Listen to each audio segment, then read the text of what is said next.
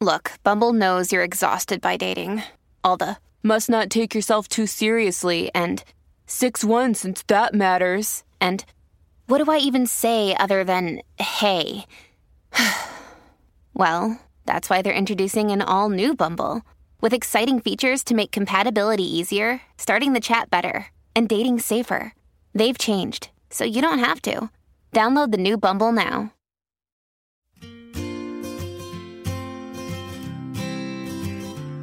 Today's guest, Jodie Cook, believes entrepreneurship stems from childhood. From around the age of six, her mom encouraged her to book her own doctors and dentist appointments and to pack her own suitcase when she went on holiday. She grew up thinking this was the norm, but only upon reaching adulthood realised that actually her mom had given her the skills needed for independent thinking, something that would prove essential when she decided to launch her own business, aged just 22. Whenever my family went away anywhere, even just for one night, it was always up to me and my younger sister to pack our own suitcases. And it was it was all based on this phrase, what's the worst that could happen? And really, the worst that could happen was that I picked a few silly outfits or didn't wear the right clothes for the right weather and looked a bit silly. And really, it's just not that bad.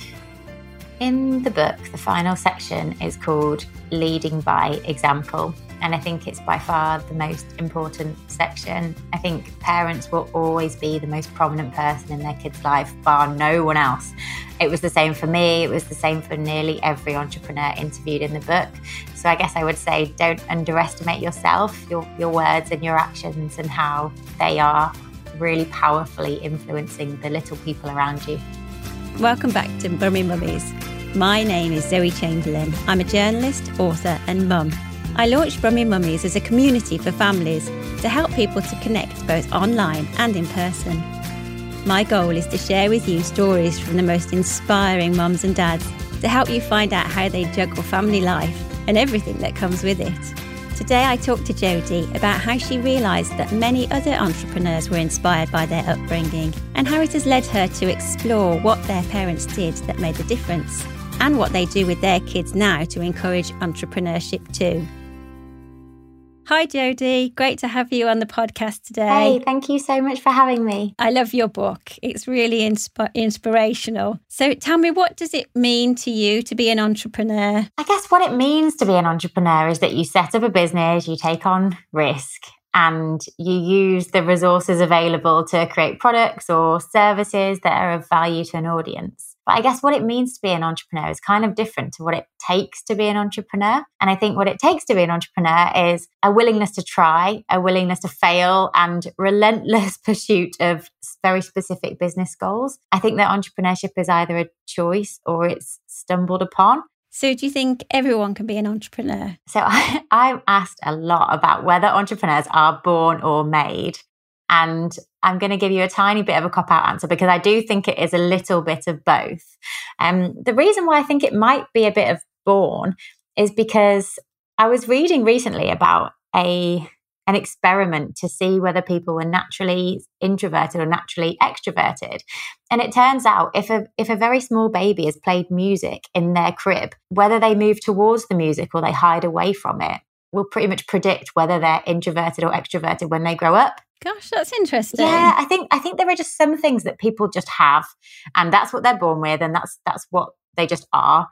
So I think that some people might be, say, born with characteristics which might make them a bit more entrepreneurial than, say, someone else. But I think that the made side of things is actually far more important. So two of the aspects under made that I think make a huge difference. One of them is is the topic, and one of them is the environment that someone's in. So with topic, you could say that Richard Branson was perfectly matched to creating the like train lines and, and airlines and everything else he did.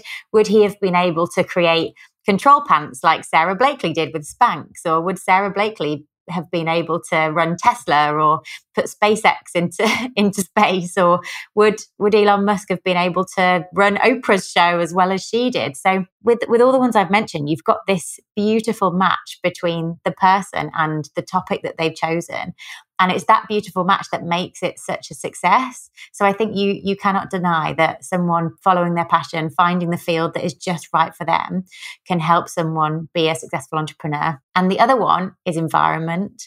And yes. it's probably the most important one and it's the one that's talked about the most in the how to raise entrepreneurial kids book. But something else i learned recently is that say you have say you have two brothers and one of the brothers is rich and tall. The other brother is more likely to be rich than he is tall. And I think that's just crazy because these oh, are really? brothers, they share genes. You would have thought that they would just both be tall or both be short or whatever. But actually, no, the environment for whether someone's wealthy or not matters even more than their genes, which I think's crazy. Yes. And so, like, if you've got friends who are all starting YouTube channels, or you might want to start a YouTube channel too. Or if they will wear a certain type of clothes, you might want to wear those type of clothes too. And we're just we're social beings and we do want to copy each other and we become a combination of the people who we spend the most time with so i think with that in mind entrepreneurs can very much be made do you think you can actually spot if your child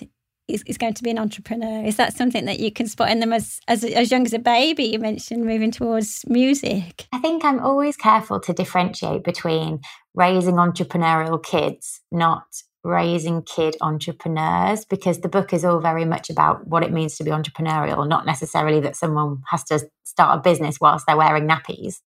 I think that all kids are entrepreneurial. I think that babies are resourceful. They know what they want. They will scream until they get it. They'll climb up on work surfaces, explore, explore cupboards. They're just they're just born with this innate curiosity and a desire to learn about the world and to learn what's possible.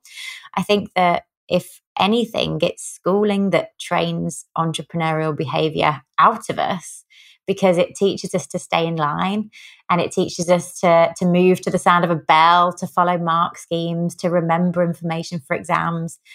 And it trains obedience because the school system was set up to get people ready to work in factories. So I think a lot of entrepreneurs become so in spite of their schooling and not because of their schooling. And the trouble is if you if you get good at the school game, you just keep playing it and you keep winning the game, but is it the right game to be playing?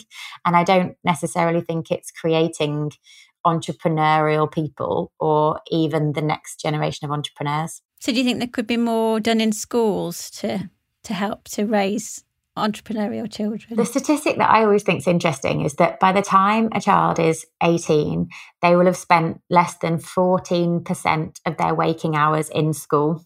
So they really don't spend that much time there. It might seem like it's a real big part of of someone's existence, but there's there's far more time spent out of school than there is in school. So I think that it's a combination of at home and in school that can can ensure someone doesn't lose their natural entrepreneurial nature. So how important are role models in a child's life? Something I also learnt recently was the five chimp rule, which is where you can predict the behavior and the disposition of a sixth chimp just by looking at the five chimps that it spends the most time with, you can actually predict how docile it will be, or how happy it will be, or how angry it will be. And that's just because we become who we hang around with. And I mentioned earlier that because we're we're social beings, we copy people, we emulate them. We used to go around in tribes. It's kind of a survival thing. We don't want to be the odd one out in a group. It's very natural that we would try and unconsciously emulate the people around us. So if you ask a seven year old what they want to be when they grow up, they will give you an answer. And it has to be something that they already know because a child can only aspire to be what they already know exists. So they, they will likely say a teacher or a footballer or a princess or a YouTuber or maybe a fireman or a builder, depending if they've seen them on television. So role models are just everything because we see in them our own futures. Yeah. So it's really important to surround your children with positive people rather than having kind of negativity there. Yes, exactly. Tell me about your childhood. What happened in your childhood to make you into the entrepreneur that you are today? My parents, and especially my mom, was just very keen that I would grow up very independent. And some of the things that happened in my childhood, in particular, which I think contributed the most, one was that if I ever needed to book a doctor's appointment or a dentist appointment, pretty much from as soon as I could talk, it was up to me to make that call and book that appointment for myself. And if you think about it, it's kind of easy because you know where the phone book is. You can see the number you have to call. You call up, you speak to someone on the other end, you make your appointment, and then you go to it. But I didn't ever realize that it was any different. I didn't realize that other kids weren't doing that themselves. I had no idea that this might be something that someone's parents did for them. The other one was whenever my family went away anywhere, even just for one night, it was always up to me and my younger sister to pack our own suitcases. And I'm pretty sure this happened from when we were maybe five or six. It was just, you know where your suitcase is, you know, you know what we're doing. It's up to you to plan it. And it was it was all based on this phrase, what's the worst that could happen? And really, the worst that could happen was that I picked a few silly outfits or didn't wear the right clothes for the right weather and looked a bit silly. And really, it's just not that bad. So, they were two of the things that I definitely remember being part of my childhood. And then going back to role models, one of my biggest role models was actually Matilda from the Roald Dahl book and also the film. I remember three things that really inspired me about her. And one of them was that she just loved reading and she'd go to and from the library all the time. And she really enjoyed discovering new books. And that was a big part of who she was. I also remember her saying that she was never bothered about not knowing the answer. She thought it's fine if I don't know the answer because I can always just ask. So it it gave me the confidence to always always ask questions even if I didn't know the answer myself. And finally, she was also really big on the independence. So, if you've read the book or if you've seen the film, she cooks for herself, she looks after herself, she takes herself places. And I grew up thinking that this was a very aspirational thing and that I also wanted to be independent like Matilda. So, what was the first entrepreneurial thing you did? First entrepreneurial thing I did was start a business, but that wasn't actually till I was 22. I think before then, I remember doing Blue Peter bring and buy sales. I remember running pretend shops with grandma's jewelry. and then I worked as a waitress as well, but nothing really entrepreneurial because I don't think I even knew it was a concept at the time. I would definitely talk about businessy things with my mom because she was self-employed and she used to work from home. And i remember that what she did was very important because my sister and I would have to be quiet when she was working, but I didn't. I knew a little bit about what she yes. did because she'd involve us in some of in some of the things, but I didn't know loads.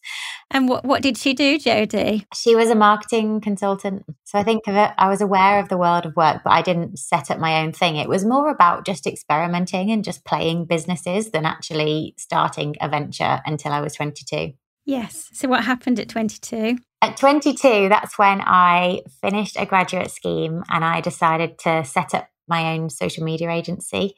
And I didn't plan it out a lot. I had a business plan that was two words get clients. And that's when I just set about positioning myself as as a social media per, as social media manager and started winning clients and growing an agency and, and hiring people. So that was my first entrepreneurial thing.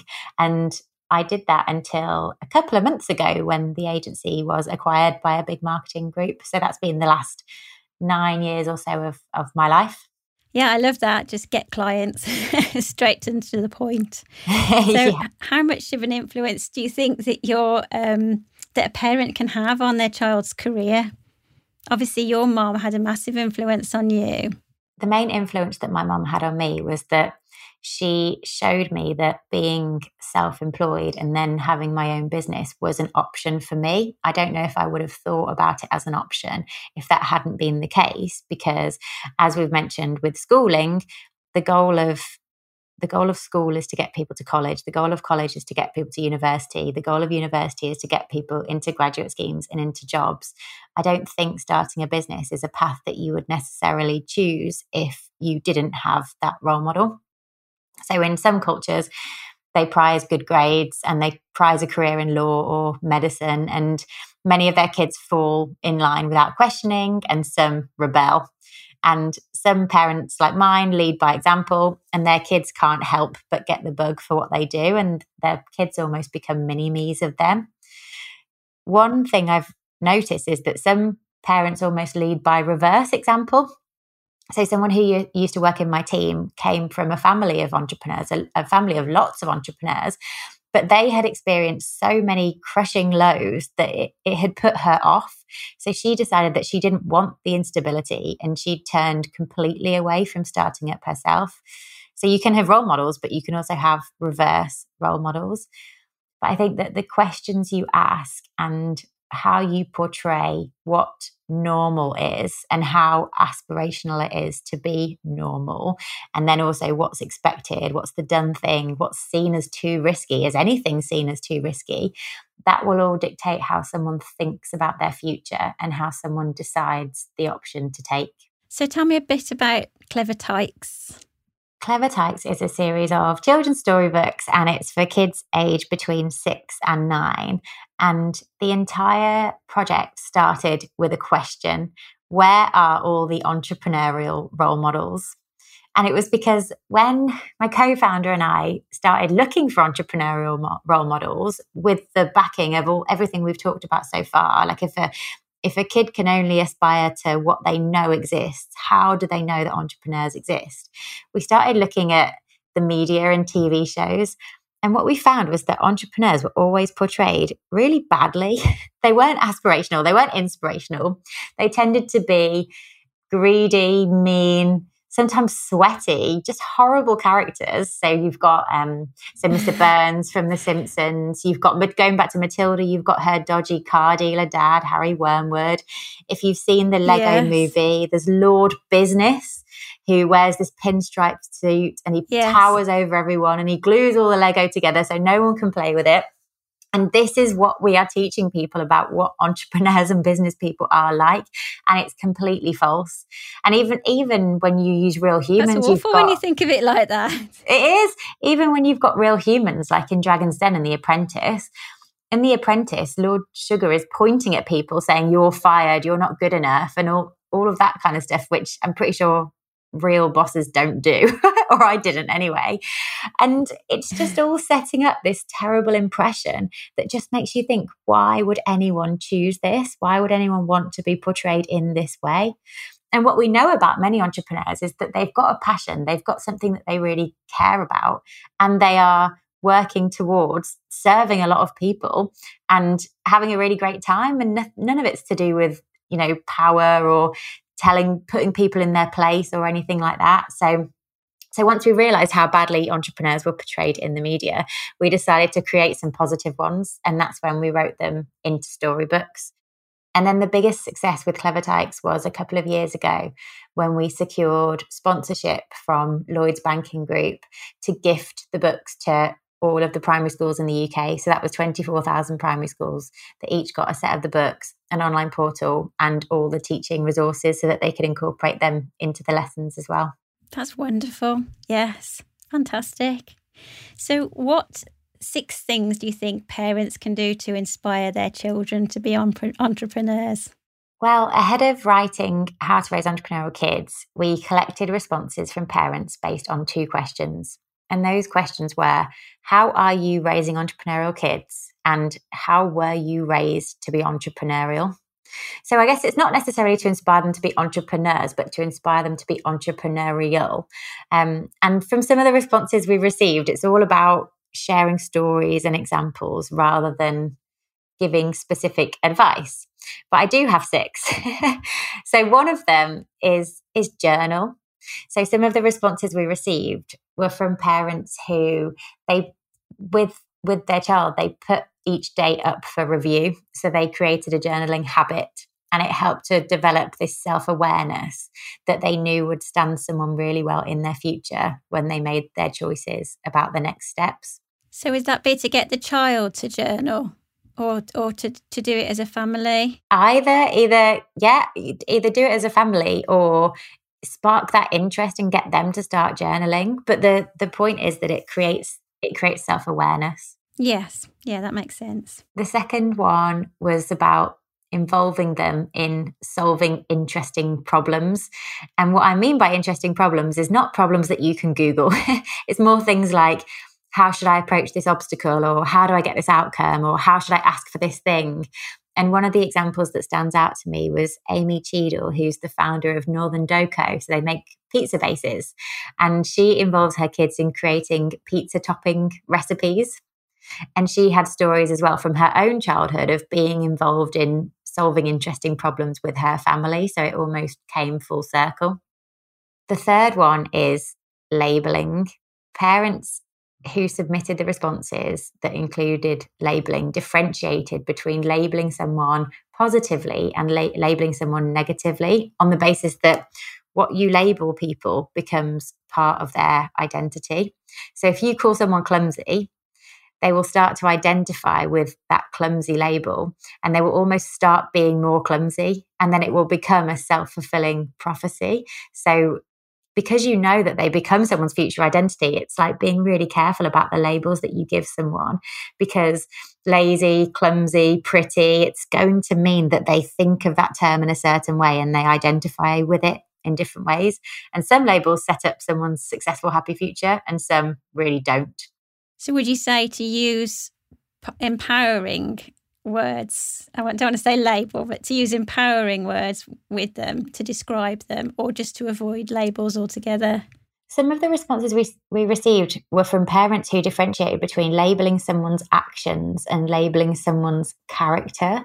So I think I can remember one in particular from someone called Shan, and she would say to her daughter, like, that was that was a real strong thing you just did, or that was it, it would be about the action that she did rather than who she was as a person. So I guess her daughter learned to associate her actions with a certain outcome rather than to identify with a certain label. Yeah, yeah, that makes sense. Another one was strategy games. So, loads of the responses from current entrepreneurs who we wrote about in How to Raise Entrepreneurial Kids, they played chess a lot when they were young. And two other games that came up were Theme Park World and Roller Coaster Tycoon. And this is all about playing businesses and thinking about the next steps of something. So with um, with Theme Park World, for example, you have to create a virtual theme park. You have to make decisions about ticket prices and people's happiness and how many entertainers to put in the queue to to make people happy while they're queuing for their rides and you get all this experience of testing things out and seeing the effect that it has on your park there were a lot of there are a lot of current entrepreneurs that talked about strategy games as being a key component of whether they turned out to be entrepreneurs. That's really interesting. Yeah. So another one was around reframing mistakes and reframing failing. And Sara Blakely, who I mentioned earlier, the founder of Spanx, she said that her dad around when they were around the kitchen table, her dad would ask everyone, What have you failed at today? And he saw failing as this really good thing because if you failed at something, it means that you tried. So he would really encourage them to try and fail, to try and do things and not be worried about making mistakes or, or getting something wrong. And then the sixth was about selling and selling within a safe, experimental kind of environment. So, one of the responses that we received was someone called Deepak Taylor, and he has a company called Latest Free Stuff, which is all about coupons and different things that you can get for free all over the UK.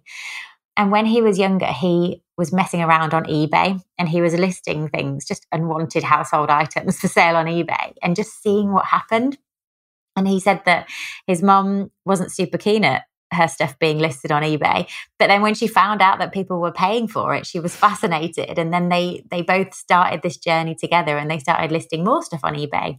And that actually turned into Deepak's first business, which then turned into the, the blog and the network that he's got today. So it's like looking for opportunities to just play businesses and it, it results in opening up someone's eyes to whatever possibilities could be in their future.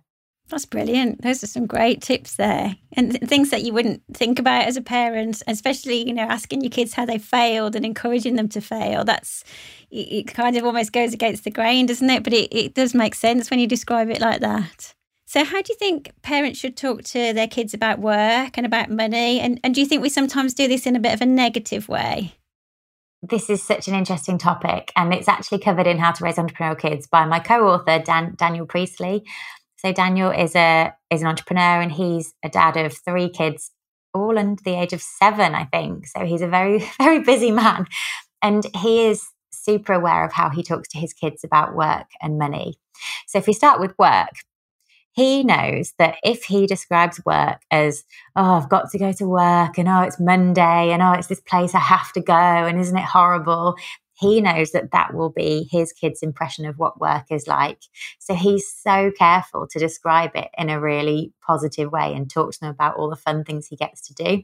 So he'll say things like, you know, I get to create things and I get to come up with ideas and I get to work in a team with people and I get to I get to try things out and he'll compare it to how much fun one of his sons has has at big school and he'll say you know how much you love big school well that's how i feel about work and so he he just believes that doing this now will get them to frame work in a really positive way in their future and have them look forward to it and see it as something that they do that could make a difference and can add to their life, not just something that you have to do to kind of pay the bills. Like he, he really avoids phrases like that, like paying the bills or um, have to, or the phrase have to. And then about money. Yes. The limiting beliefs that people hear in childhood about money are so interesting because they can really stick with them when they grow up. If you've ever heard phrases like money doesn't grow on trees or people like us don't don't do things like that or people or like money's hard to come by or like oh you have to work hard to earn money all of these are examples of limiting beliefs which will keep someone playing small and aspiring for for a very low level. And so Daniel talks about this in the book as well and around how to be positive about money. And actually, things that he says to his kids are things like, well, money's everywhere. There's never been more money around in the system. You know, the government's putting more money than ever into into the system. It's it's just everywhere. You could even find some down the back of the sofa if you if you're lucky. And he talks to his kids about how there are lots of different ways to to make money and he realized that parents would often just pay money for chores. And he doesn't want his kids just to just think that money is only possible to be made by doing things that you don't really want to do, like cleaning or tidying or washing cars. So some of the things he does is he'll he'll pay his kids for their artwork. So he'll I say, "Well, you could write me a you could write me a poem or write me a story or you could paint me a picture and then you could sell it to me. And he's trying to just create a better connection between how you between how you make money and what you do. Yeah, it makes sense. That's something that we don't tend to think to do as parents. It's really interesting. As I said before, your book is really inspiring. Uh, some of the things I've already started to try and do with my kids, and and I think that like the thing you said about your mom um, letting you pack your own suitcase and things like that, I realise now as a parent, I'm sometimes reluctant to give them that bit of space to do that kind of thing. Uh, I tried to do it with my kids the other day, and I was like, mm, "I'm going to have to just check what you've done." And it's that, it's that trust, isn't it? Really, yeah. Um, and, and they can sense that themselves, I guess, which is really interesting. So, you said about you kind of put out questions. I just want to know a bit more about how the book came about and and and a bit about how it can really help parents. How, how does the book work? The two questions that I asked for responses about were yeah the ones I mentioned earlier. So how are you raising entrepreneurial kids, and how were you raised to be entrepreneurial? And I put them out via a hashtag journo request, and I also put them out via a program called HARO, which stands for Help a Reporter Out, which is where journalists find sources. And I really thought that I might get two or three responses, and I thought I could write a blog post out of the responses and I actually got 500. Wow. and they all contained such incredible stories and I was I was reading them and people were pouring their hearts out onto the page and it was almost like they were having realizations as they were writing so they were going oh yeah I'm I'm self-employed and this is what happened in my childhood. Oh, do you think this meant that? Do you think this meant that? And they kept coming up with all these things that they realized made such a difference.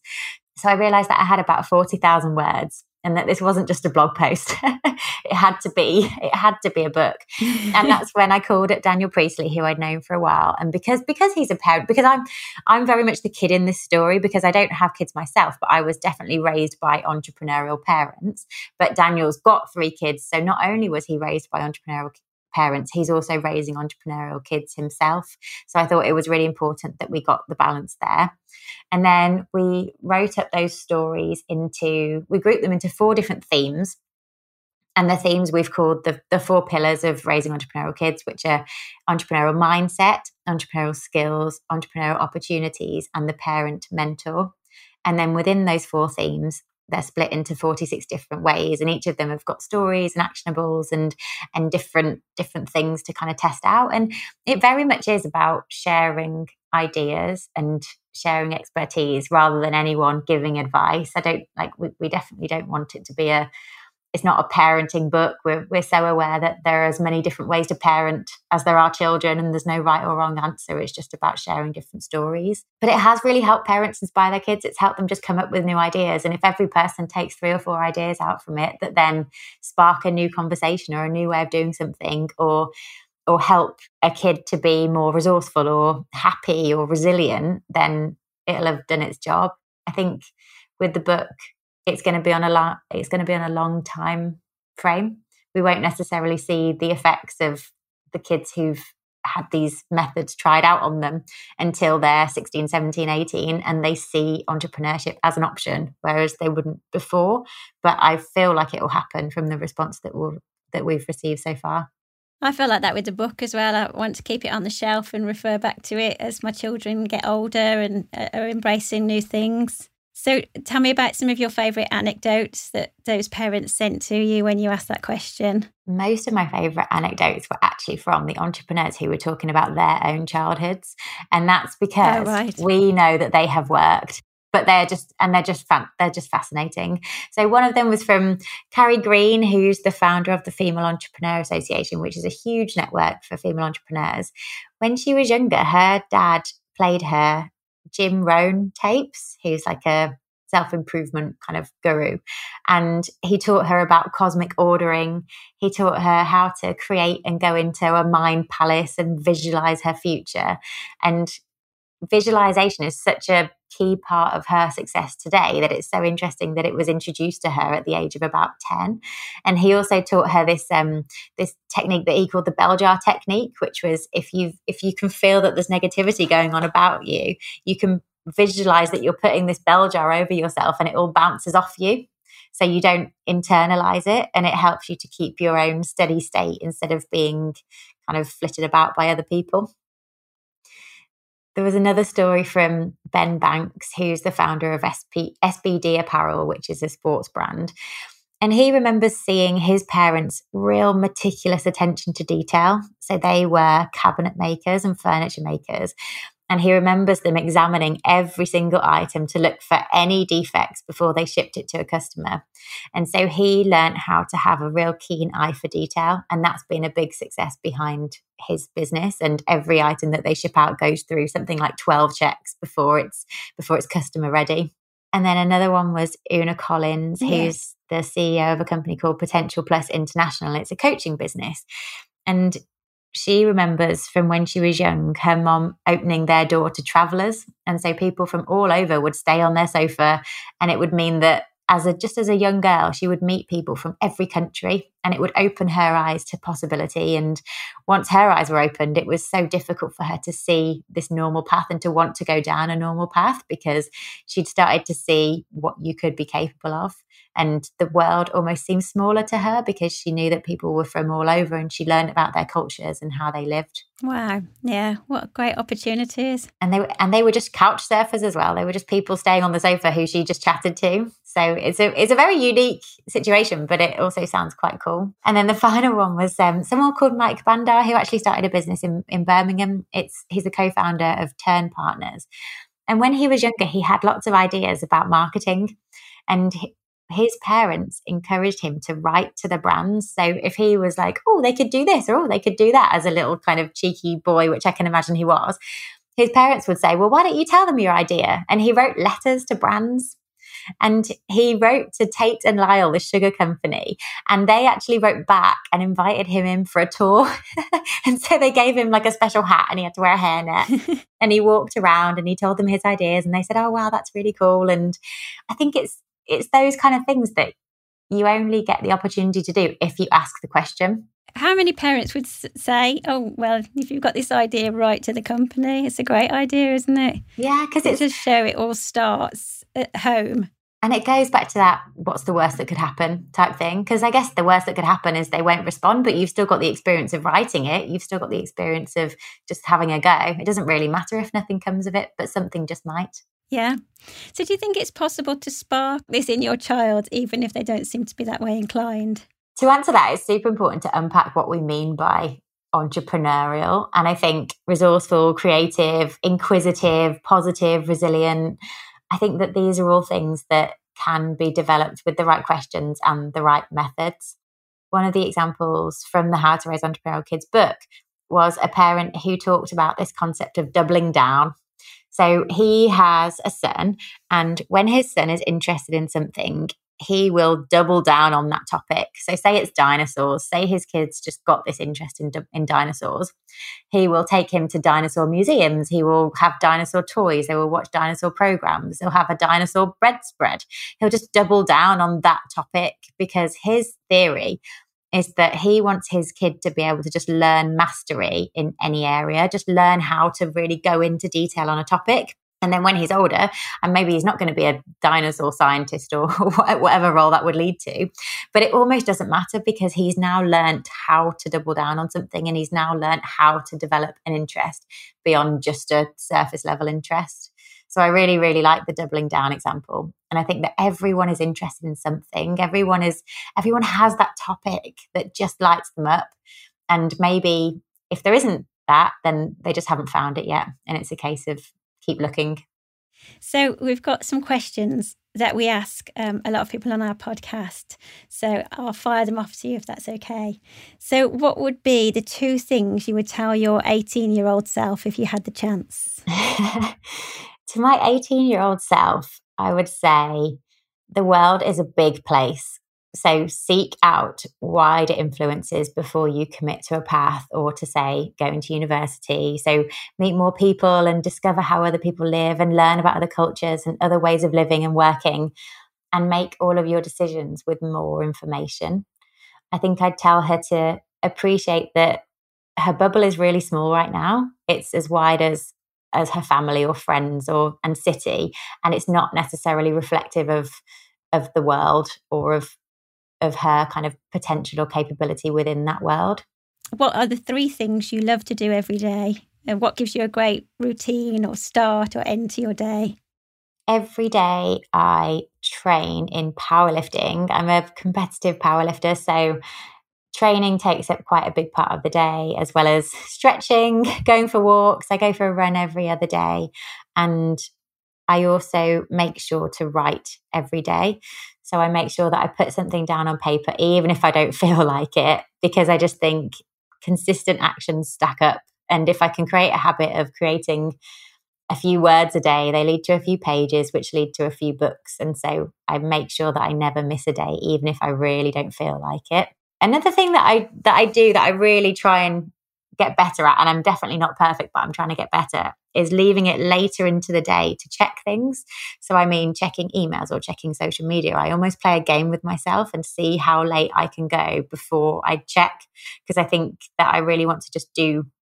I really want to just do the stuff that's on my list first before I look at other people's priorities, which I guess is what email is and then having so having owned a social media company for about nine years i'm really tuned into digital distraction and technology addiction. So i'm always trying to fight it. And i think i'm definitely not going to look back at my life on my last day and wish that i'd spent more time on twitter. Yes that's so true. What are your non-negotiables as a businesswoman? So i never miss a training session I definitely say no more than I say yes. I'm I'm fiercely protective of my time. And I think I'm quite big on boundaries. So when I work, I work. I don't have WhatsApp open at the side. And when I rest, I rest and I wouldn't have my emails open at the side. And it's the same with training. And I think I'm quite big on really focusing on what I'm doing at that time rather than trying to straddle activities and being low level engaged in lots of different things. And then I think my health always comes first. So I always prioritize eating well and training well and sleeping well. And for me, I think it's the non negotiable foundation that everything else can build from. Because I really do think that running on empty is such a false economy. That's really good advice. I think particularly mums are really guilty of multitasking and thinking that we can do it when actually we're just running on empty. So, what would be your one piece of advice that you would give to moms and dads, especially those wanting to raise entrepreneurial children? In the book, the final section is called Leading by Example. And I think it's by far the most important section. I think parents will always be the most prominent person in their kid's life, bar no one else. It was the same for me. It was the same for nearly every entrepreneur interviewed in the book. So I guess I would say don't underestimate yourself, your, your words and your actions, and how they are really powerfully influencing the little people around you. That's fantastic advice. Well, it's been so good to talk to you today, Jodie. Thank you so much for coming onto the podcast. Thank you so much for having me.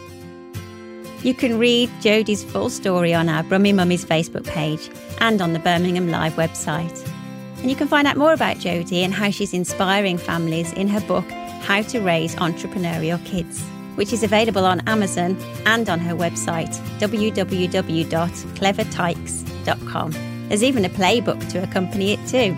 Brummy Mummies is a laudable production brought to you by Brummy Mummies and Birmingham Live. You can download or stream the Brummy Mummies podcast on all major podcasting platforms, including Spotify and Apple. Be sure to follow our Brummy Mummies Facebook page for lots more family information and fun. And whilst there, sign up to our newsletter to make sure you never miss an episode. See you next time.